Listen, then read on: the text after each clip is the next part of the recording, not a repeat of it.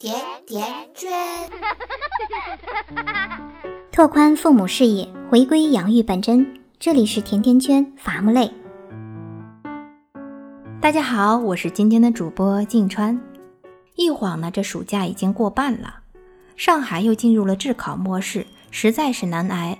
这个夏天还有一件让人难挨的事情，那就是垃圾分类。上海市民每天都要收到来自阿姨们的灵魂拷问：“你是什么垃圾？”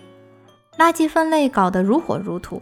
上海居民中啊，上至九十九，下至刚会走，无论男女老少，面对垃圾桶时都面临同一道难题：哎，这个垃圾是干还是湿啊？鸡骨头是干垃圾还是湿垃圾？哎，我这纸尿裤是干垃圾还是湿垃圾？这个酸奶盒是干垃圾吧？不光要分类，倒垃圾还有时间限制。有几次圈圈过了倒垃圾的时间，只好带着垃圾上班，一路上颇为尴尬。垃圾分类打乱了我们的生活习惯，虽然它制造了点小麻烦，但是啊，圈圈觉得，至少我小时候学的垃圾分类知识终于有用武之地了。越来越多的人开始用实际行动来关爱我们的环境了，地球的负担也可以减轻了，人类可以在地球上多活两年了。为了让我们的孩子有一个更美的家园、健康的空气、干净的水，垃圾分类这件事情得从娃娃抓起。具体我们该怎么做呢？教你三招。第一招，家长言传身教，做好榜样。首先，自己家里就要做好垃圾分类的工作。家长要懂得如何垃圾分类，扔对垃圾。你做对了，孩子自然就会模仿你。第二招，通过游戏来了解垃圾分类。如果孩子年龄偏小，可以通过玩游戏的方法，比如网上专门有卖的那种垃圾分类的玩具，他会给你四个小的垃圾桶，还配上一堆卡片。每一张卡片上会有不同的物品，让你投放到四个小垃圾桶里。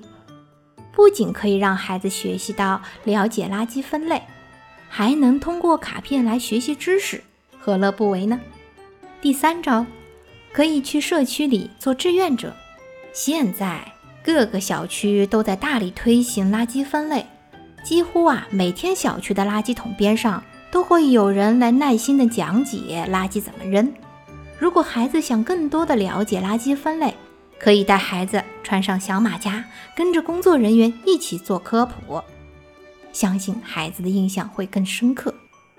有人调侃说，垃圾分类的难度堪比高考，会垃圾分类的孩子堪比牛娃，上能做奥数，下能说英语，文能背诗词，武能丢垃圾，这样全面发展的孩子真是大写的优秀。不管如何，垃圾分类都是利国利民的好事。保护环境从垃圾分类开始，垃圾分类从娃娃抓起。关注我们的微信公众号“甜甜圈伐木累”，回复关键词“垃圾分类”，我们整理了一份二十一字口诀的垃圾分类法，方便大家记忆。记住，回复“垃圾分类”四个字。好啦。这一期节目又到这里，感谢大家的收听和转发，我们下期再见。